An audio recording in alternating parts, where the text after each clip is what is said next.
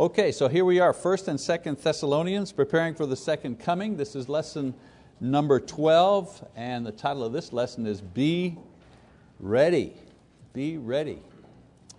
Okay, so far in these two letters, so now you know, we're going to summarize a little bit and finish up the last chapter. Um, and I would direct you to uh, 2 Thessalonians chapter 3. If you're following along in your Bibles, please go there. So far in these two letters, Paul has done uh, several things.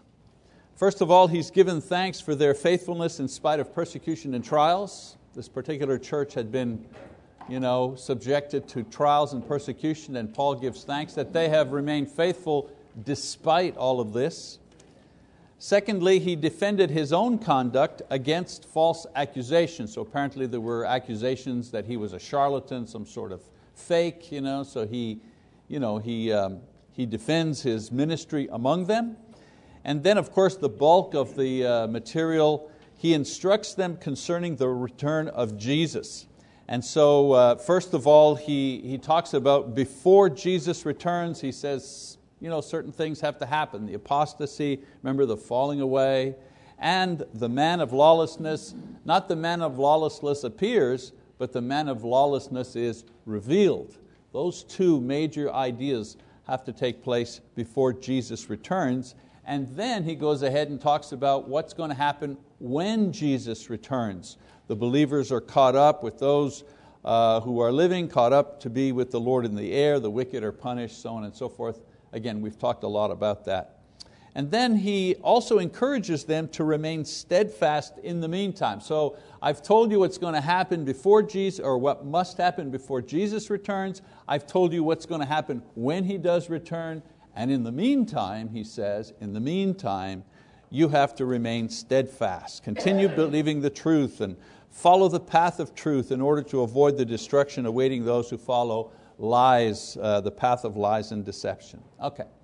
So after all of this, he leaves them with two final exhortations as he closes out the epistle, the same two exhortations that I want to give you as we close out this uh, series. So let's go to chapter 3, 2 Thessalonians, and let's begin reading verse 1. It says, Finally, brethren, pray for us that the word of the Lord will spread rapidly and be glorified just as it did also with you and that we will be rescued from perverse and evil men, for not all have faith.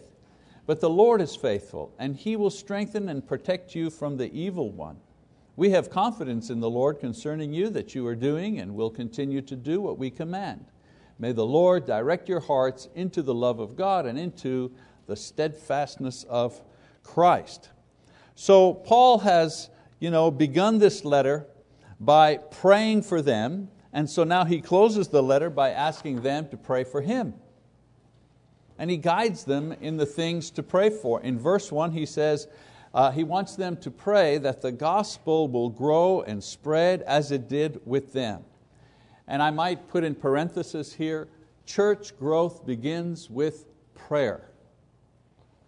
If I go to a, a church and, and I'll do a seminar about church growth, and because churches want to know what do we need to do in order to grow? You know, we've been kind of you know, stagnant. What are the things that we need to do?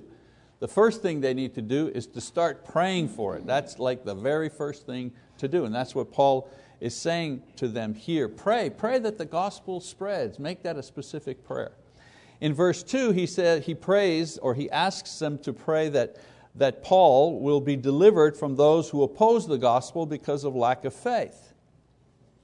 And there's always opposition to the gospel, isn't there? In the world, you know, there's always pushback. You ever notice you don't get any pushback until you, you step out and try to do something? I always uh, encourage the elders you know, when we're talking and so on and so forth, and, and I tell them, the moment you decide to step out in faith is the moment that the trouble is going to start. So long as we're casually sitting back and coasting along, everything is great. You know? The minute you get an idea for a great project or stepping out in faith or doing something big, you know, that's, the, that's the time when the pushback's going to come. So at least don't, don't be discouraged, you know, don't be afraid, just be ready for it. But it's the same thing in our own lives. The day you say, you know, I'm going to get a hold of this, whatever, habit, this thing, whatever, the day you decide this is it, that's the end of that, no more of that, boy, that's the day that the, the roof caves in, you know, literally. the roof caves in, when you decide that you're going to take some instruction of the Lord more seriously, so on and so forth. And then in verse 3, uh, he uh, reassures them concerning the things that he has spoken. Be assured, he said, everything I told you is all going to happen. You know, the man of lawlessness revealed, Jesus comes, you know, be assured that all of this is going to happen. So Paul knew that the gospel in God's powerful tool is God's powerful tool to save man, but prayer is what keeps the gospel in motion and keeps it spreading.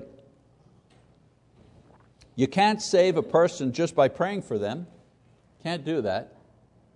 Somewhere along the way, you have to preach the gospel to them. You know, you pray, you know, you pray for your brother-in-law and he's not a member of the church, he's not, a, he's not a Christian, and you're praying for him and you're praying for him, and that's good. But until you kind of face him with the gospel, what the gospel is, he's not going to be saved. You can't, you can't pray somebody into heaven. Your prayer may open an opportunity.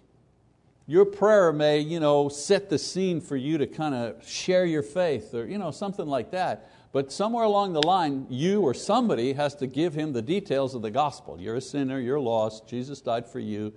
You, know, you need to believe in Him, you need to express that faith in repentance and baptism, you know, and you need to do that as soon as you can. So that's, you know, that's, that's we, without that message, people are not saved. They have to know the terms of their salvation. They have to be confronted with the painful truth that unless they obey the gospel and follow Christ, they're lost. We have to risk telling them this and take the chance that they're going to be mad at us or reject us or humiliate us. You really believe in that stuff? I remember my cousin uh, Pierre, um, uh, PhD from uh, uh, Highfalutin University in uh, Paris.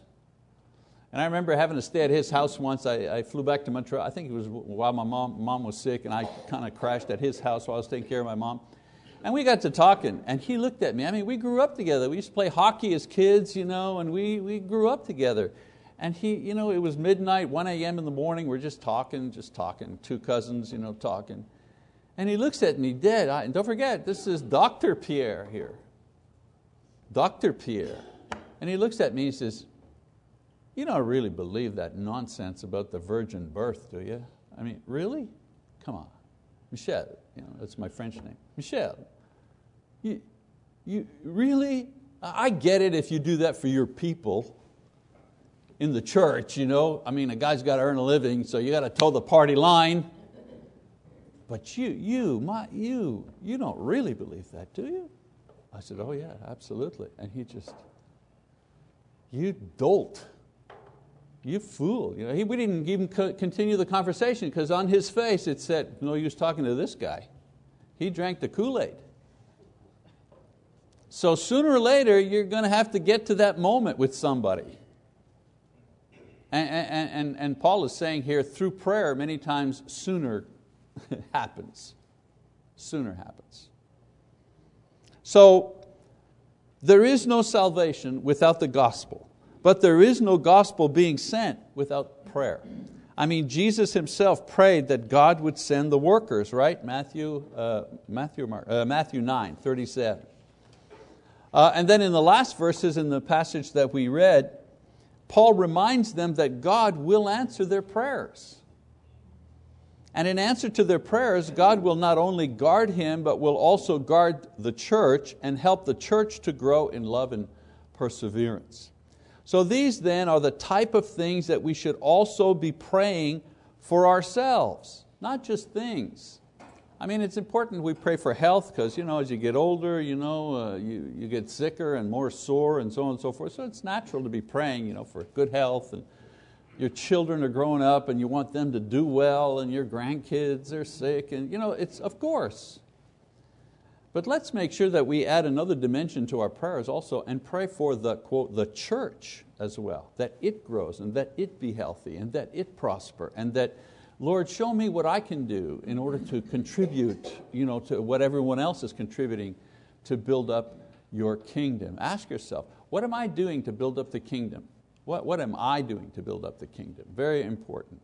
All right, so then Paul describes the problem they are having and how to handle it in verse 6. He says to them that they should uh, remain uh, busy in doing good. They should remain aloof, means to mark off a, a boundary from those who are living disorderly lives. In other words, they're not living according to what they had been taught. And I'll read that passage, uh, passage in a second. Uh, what had they been taught so far? Well, they had been taught faithfulness, good works, active in prayer, pure sexually, not to unnecessarily be a burden to other people. You know, you have to remember that in the first letter, Paul had admonished those who were not working to get busy and quietly support themselves. Apparently, there were some that believed that the end was at hand. And uh, remember, I said in the first, in the first letter, these Christians in the first century, um, they thought Jesus was coming back like soon. You know, he said he would come back. Okay, when's he coming? This week, next month? You know, he's coming back. In my lifetime, this is going to happen. It was assumed that he would happen. So a lot of people just kind of slacked off and says, well, you know, I might as well not build the new business or I might as well not buy that second fishing boat because Jesus is returning and you know what, there's no purpose to it. And, and, and the church started to get lazy and he, you know, a lot of his uh, thrust in his first epistle is saying, you know, you need to get busy. You know, we don't know when he's going to return. I'll tell you what's going to happen when he returns, but we, know, we don't know when that's going to happen. So by the time we get to the second Thessalonian letter, there are still some who are under that impression that Jesus is coming anytime and they're not getting busy. So he makes this admonition. So in this letter, Paul, in the name of Jesus, commands the church to take action against these people. So in the first letter, he warns the whole church to stay busy. In the second letter, some people have not you know, responded to his admonition. So now he says to the church, here's what you're going to need to do about these people that are slacking off, not busy, you know, busybodies, getting in everybody's business, you know, and so on and so forth. In this section, he describes five things that they should be busy doing. So number one, remain aloof in verse six. Let me just read verse six to you. He says, now, we command you, brethren, in the name of our Lord Jesus Christ, that you keep away from every brother who leads an unruly life and not according to the tradition which you received from us. So we've already mentioned this one, right?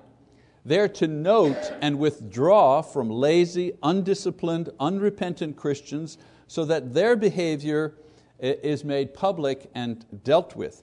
This is not a very easy thing to do, but it's very effective when done in a proper and uh, loving way. So, number one, stay aloof. Draw a mark between yourselves and those people who are uh, unruly, not living the Christian life. They're proclaiming that they're Christians, but they're not living like Christians.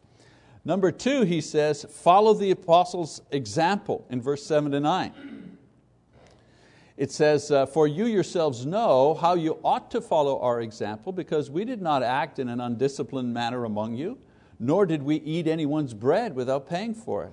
But with labor and hardship we kept working night and day so that we would not be a burden to any of you. Not because we do not have the right to this, but in order to offer ourselves as a model for you so that you would follow our example. So these are the living examples that Christ left for us to follow. The apostles. Notice he said we weren't a burden. We, we had a right to live off of what you gave to us. After all, we preached the gospel to you, we taught you, we gave you spiritual things. But we didn't take advantage of that right because of your immaturity.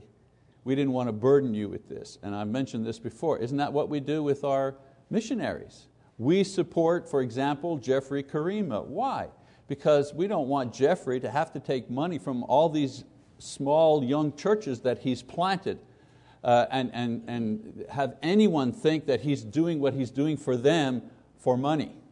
So we support him, and that's usually the thinking behind mission work, right? We send somebody out, we pay their expenses, so on and so, so they'll preach the gospel, and hopefully the church that they plant will grow and will mature to the point where they can eventually pay for their own evangelist. But usually that takes a couple of years before that happens. So we, you, know, you ask, where did we ever get the idea of doing things that way? Well, this is where we get the idea of doing things. We get it from, that's how they did it then. And so that's how we do it now. So follow the example of the apostles, not just in mission work, but follow the way they lived and they conducted themselves. They should be an example. Some people say, uh, you know, why, why do we have deacons? You, know, you don't need to be a deacon to do the job. You don't need to be an elder to do the job. No, but, but elders and deacons, ministers, you know, they're appointed to their task. And part of their task is also to demonstrate a certain level of Christian maturity, a certain level of Christian uh, uh, activity, and so on and so forth, to provide some sort of type for others to follow, especially young Christians. Okay? Number three, he says, remember and obey the teachings, verses 10 to 12. For even when we were with you, we used to give you this order. If anyone is not willing to work, then he is not to eat either. For we hear that some among you are leading an undisciplined life, doing no work at all, but acting like busybodies. Now such persons we command and exhort in the Lord Jesus Christ to work in quiet fashion and eat their own bread. So the apostles taught on the subject of right living in the Lord. And he says, remember this type of teaching and teach it to the ones who need to obey it you know, in all matters. Notice this is the passage where he refers to those who were just kind of slacking. I like that word busybodies. You know? People just getting into everybody's business. You know what I'm saying? Instead of minding your own business.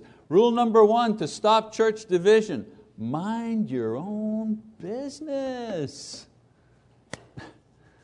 you know, mind your own business. It's very tempting, is it? We live at close quarters. We meet two, three, four times a week and we work together and we do stuff together. We're like a, we are a family, right? And in all families, right, let's face it, stuff happens, we know stuff about other people. It's so tempting, isn't it, to share. I'm just sharing. I'm just sharing about her impending divorce. I'm just sharing. It's very hard you know, to just go. Do you ever have this moment? What? Nothing, it's okay, good. No, no, what, what, what? No, and in your mind you're saying, come on, talk me into it. I'll. and we have to learn to say, no, it's good, it's, it's all right, never mind. Doing that has saved the church you know, one more fissure. You know what I mean? A fissure, a little crack in its unity. Not you know, dragging out bad stuff. Very important. Very important. So remember, he says, remember and obey the teachings of the apostles on all matters, especially our relationship issues in the, in the church. In the following verse, verse 13, he says, don't be discouraged, right? So, so far, stay aloof, follow the examples of the apostles, remain and uh, remember and obey their teachings, and don't be discouraged. But as for you, he says, brethren, do not grow weary of doing good. Don't be tired of doing good, of working hard and encouraging those who are not doing good and working hard. Don't, don't, you know, don't give up on that. God will reward you. This is His promise, so don't quit. More people quit the church because they're discouraged. They do a lot of good things, they serve you know, quietly, blah, blah, blah. Never get any attaboy. Never get any attaboy. Never get a, you know, we really think you're doing a great job. I mean, uh, so, uh, men are not allowed to serve there, but you know, the, a lot of the young women and women serve in the nursery. Is that like a thankless task or what? why it's the hardest thing to get done. We're always looking for somebody to, to watch the, the nursery or the toddler room or teaching the young classes, you know, and some women have been in there teaching not months but years. And uh, you know, I don't see a lot of gifts laying around on the, on the floor in the classroom for those teach, you know, they don't get an attaboy. And so sometimes they just quit. They say, you know, I've had enough, and they never do it again. Because everybody needs, at some point, everybody needs to be told, you know, you're doing a great job. I know it's hard. Thank you so much. My children love you. You know, one of the reasons that, that they hardly miss is because they love you. They love this class. You know, so thank you. You know, you're making a big difference in the life of my child. Whoa, you know, Judy's been a teacher you know, for so long. Doesn't that feel good huh, when somebody comes in? Feels great. And let's face it, we're an army of volunteers, aren't we? We're, we're an army of volunteers. And so volunteers, you know, they're, they're not working for the money and they're not, even, they're not working for glory. People who come in and clean or change light bulbs or change the dirty screen, you know, the filters, you know. drain the, the baptistry with all the tadpoles in it. And whatever those things are that are floating around. So there are a lot of you know, secret, silent, behind the scene, thankless tasks that go on in, a, in any congregation. Uh, people need to be people need to be encouraged. And Paul is saying, don't be discouraged. Try to remember that the reward that you get is from the Lord, even if you're not getting one here or an encouragement here. All right, he keeps going. He says, number five, whoops, number five, discipline the disobedient. He says, if anyone does not obey our instruction in this letter, take special note of that person and do not associate with him so that he will be put to shame. Yet do not regard him as an enemy, but admonish him as a brother. So they had to continue to warn and teach the disobedient and unrepentant one while remaining separated from him. And that's where we make the biggest mistake. If we ever pull back from someone who is really in disobedience to the Lord and you know, so on and so forth, we do the pulling back, but we rarely do the keep on teaching them. Keep on reaching out to them. Keep on calling and saying, you know. keep on encouraging them. They had to do this unpleasant task and still remember that this was a brother and needed to be disciplined in love. One of the reasons that there is often division and trouble in the church is the reluctance to discipline correctly those members who are not following the teachings of Christ. And uh, you know, we could do like a whole series on just this one passage here. It's such a complex, there's so many reasons why we discipline people in the church, but there are also various ways to discipline people in the church, not just here in, in Thessalonians, but in Romans and in other places throughout the New Testament. We have instruction on how to discipline people for different reasons. Some who are unruly, if you wish, you know, busybodies, gossips, troublemakers in the church, there's one way to discipline them. And then there's a whole other way to discipline someone who's teaching something which is false, who's purposefully teaching something which is contrary to the scriptures. There's a whole other way to deal with that situation. And then there's a whole other way to deal with a situation where there's a conflict between two brothers, two sisters, whatever, you know, one-on-one conflict. There's even another way to kind of approach that problem. So there's no one size fits all type discipline uh, for the New Testament or for the church. We have to know all the various ones that are uh, listed for us in, in different places. So Paul uh, mentions one particular type here, and that's for an individual in the church, not causing division, not causing you know, huge division. He's not saying this person here is teaching some false doctrine, you know, Jesus is really not the Son of God or anything like that. Just a person who's kind of a bit of a troublemaker in the church, you know, not following uh, along, uh, uh, being a gossip, uh, you know, just uh, so he, he says you, you need to point that out to that individual and you need to pull back from that individual, but you need to keep reaching out and loving that individual until they come back. You know, isn't that what we do with our kids? Time out. Time out doesn't mean take your clothes, get out of the house, and never see us again. I know it's tempting, but right? Time out means time out. You, you can't, you're fighting with your sister and you're smacking your little brother in the head. Obviously, you can't play with the other kids. Time out. Go sit in your room. I'll let you know when you, oh, mom, please. No, no, no, you haven't had enough. Stay in there. Well, this is a kind of a time out here for this Christian person. Not throwing them out of the church or anything like that. It's time out. The elders, perhaps, ministers, have gone to that individual and say, no, no, you, you need to make a change in your life. And until that time, you know, we, we're not going to have fellowship with you.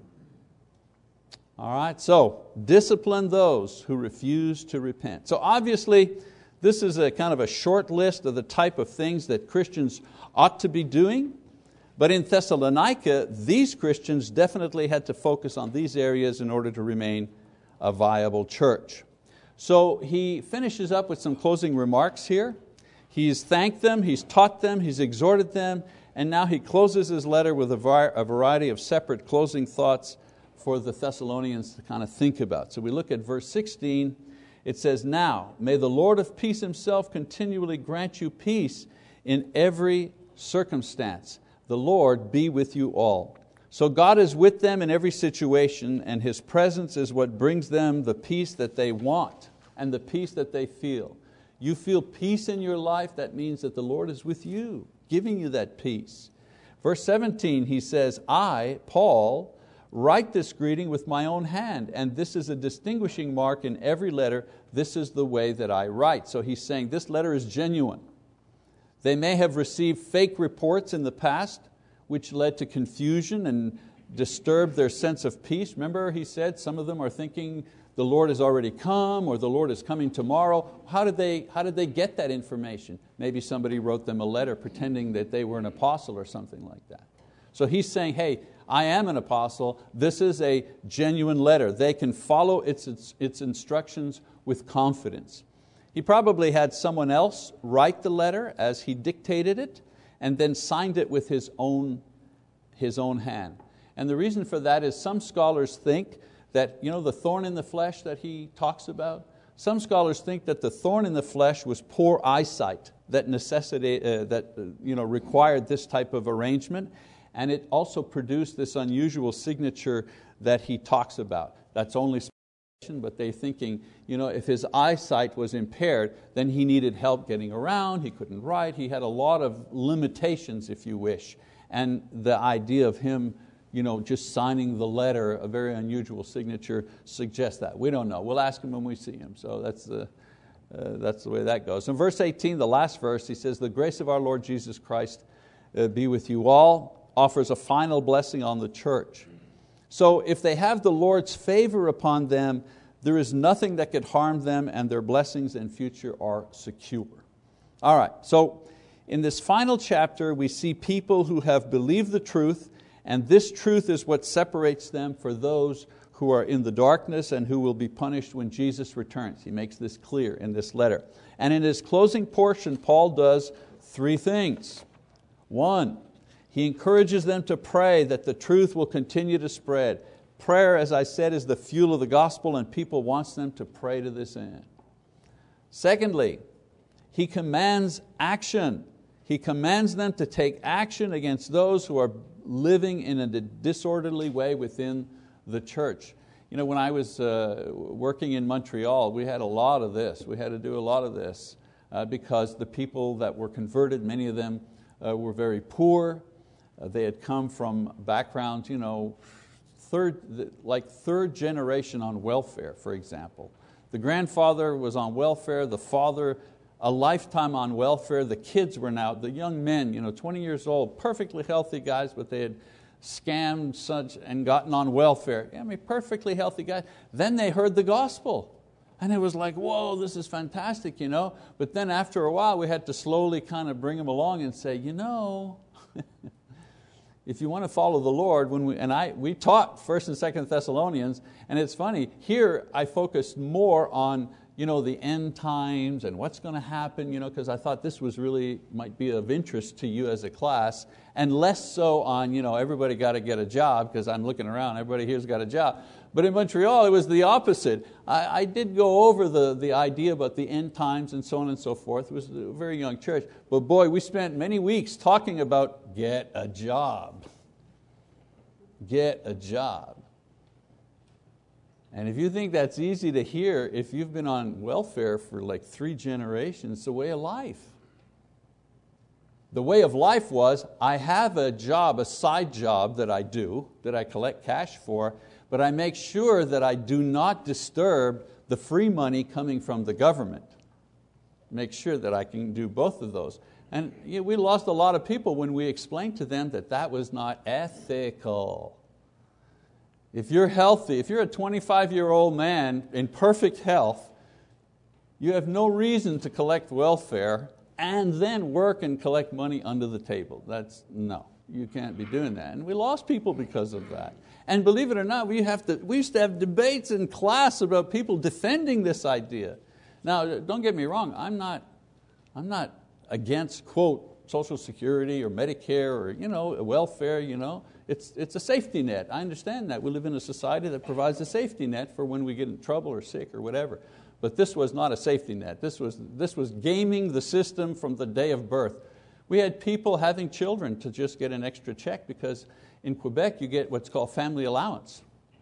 In other words, if you have a baby, the government will send you, how much, Al? 200 bucks a month because you have a baby. It's a help, a help out. If you have two babies, you get $400 a month. If you have three babies, you get more. You see what I'm saying? So you get your welfare check, you get your baby bonus. Who wants to work? All right, so he commands action. So that was you know, the focus of our teaching and exhortation was this. And then number three, he exhorts them to follow. Follow his example in the way they live their everyday lives.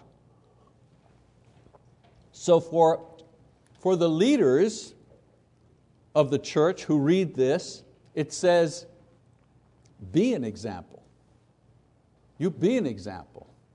For those who have been in Christ a lifetime, even if they're not, quote, in a leadership position, you know, elder, deacon, whatever, but they've been a Christian a lifetime, when they read this, it's be an example. Some have to follow someone's example, but there has to be people in the church who can lead by example. It works both ways. So the theme of these lessons in 1st and 2nd Thessalonians has been be ready because the Lord is coming. Note that Paul, in the closing section of his second letter, actually spells out the type of things that all Christians need to be doing in order to be ready. And so, in order to be ready, all Christians need to believe the truth. You see, the reason people perish is because they ultimately end up believing a lie.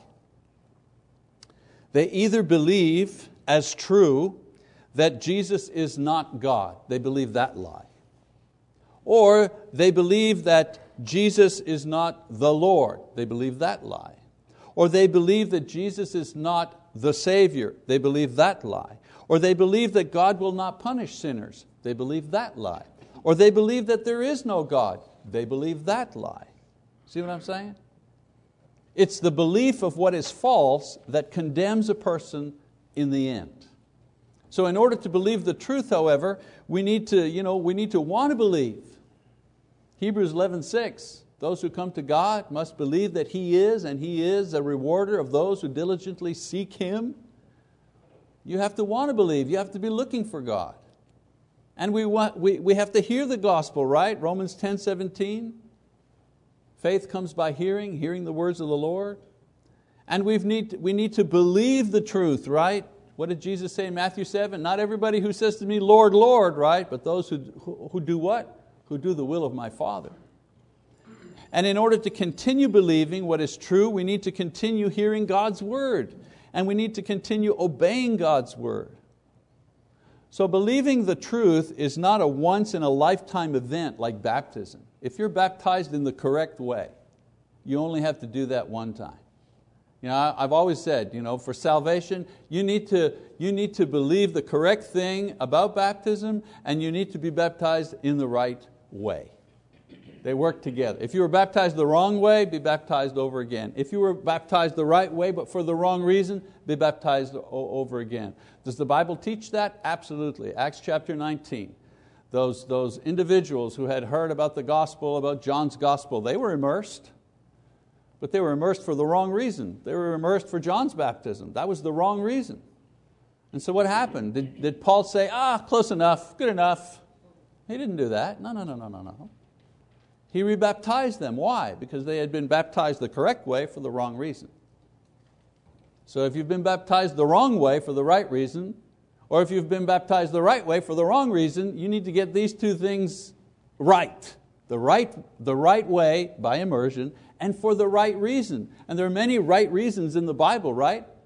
You're baptized in order to be saved. Uh, you're baptized you know, because you uh, want to receive the Holy Spirit. You want to be a member of the church. You want the new birth, the new life. You want to be buried with Christ. But you're not, if you're baptized simply to demonstrate that you're already saved, no, sorry. That's, that's, there's nothing in the Bible that teaches, that teaches that. It's a popular misconception. Okay? So believing the truth is not a once in a, a, lifetime thing, it's an ongoing process. And in this process, we go deeper and deeper in appreciation and understanding of God's word as we continue in study and obedience. You cannot appropriate truth without corresponding obedience. So growth in the knowledge of God's truth requires obedience to God's truth. See the difference? As you believe, so you become. What you believe changes you only when you respond to it in obedience. It's a two-part thing. Why, some, someone said, why am I not growing spiritually? Usually it's because because you're not obeying the things that you know. That's why you're not growing spiritually. In order to be ready, we must also pray always. Paul prayed for them, they prayed for him. As Christians, we must be strong in prayer if we're to truly be ready. We have more good reason to constantly pray than the reference in Thessalonians. For example, we pray because Jesus, God's Son, He prayed often, so we pray. We pray because Satan is powerful and always at work, so we pray. We pray because God commands us to do it, so we pray. We pray because God answers prayer and prayer works, so we pray. In Ephesians, Paul tells us that the battles that, that we fight as Christians are not physical, even if the battlefield is physical. The wars and the conflicts here on earth are the results of spiritual activities going on in the spiritual realm. Ephesians 6.12. The armies of the earth fight many battles here, but are of no consequence in affecting the spiritual warfare above. Don't we see, don't we see the, the Antichrist, the spirit of, of unlawlessness taking place? Don't we see all the confusion going on in our, in our own country? all this business, all these uh, race wars, black against white, and so on and so forth. We see people stirring all this stuff. This isn't of Christ. This isn't of the Lord. Look at those two, several individuals who were killed. Why? Because they just didn't, you know, they didn't respond properly. And yet, what? Yesterday, two officers, two policemen were shot dead in their car. You know, I mean, look at the chaos taking place. Is this of the Lord? Of course not. This is not of the Lord. That's the evil one stirring up. And it's easy to stir up passions when you talk about race and culture. Very easy. Here it's black and white. Go, go back to where I come from in Montreal. Most people are white. They're still at each other's throat because it's English against French. Yeah, you laugh. English, the same passion. English against French and you have the same type of you know, demagogues you know, stirring the pot and getting people against one another, except it's English and French. It's either north against south, east against west, black against white, English against French, you know, Hindu against Muslim, whatever it is. There are always people stirring up to cause trouble. And all of these people that stir stuff up, they're not of the Lord.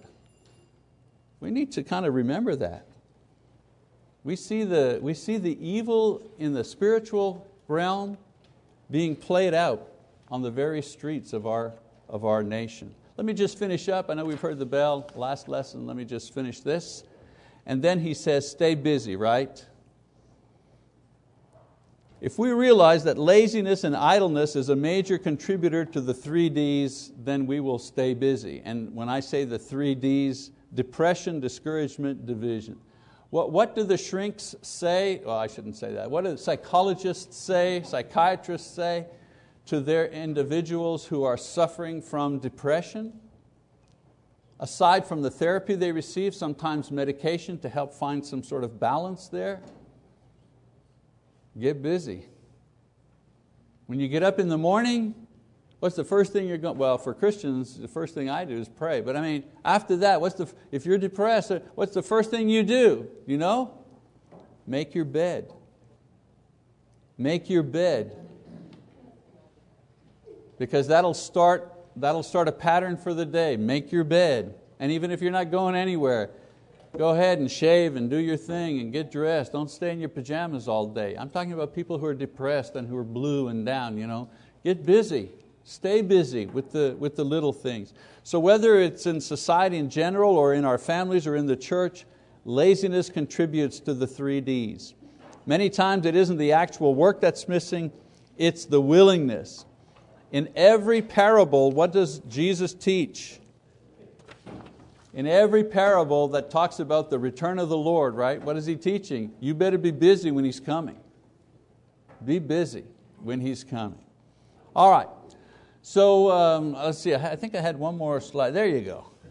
Ask yourself, are, are, uh, am I ready for the second coming? Are we ready for the second coming? I hope this series of classes has helped you to understand some of the things that Paul teaches concerning the second coming, but most of all, I pray that we, we all of us will be ready when the Lord comes. Thank you for your attention. God bless you.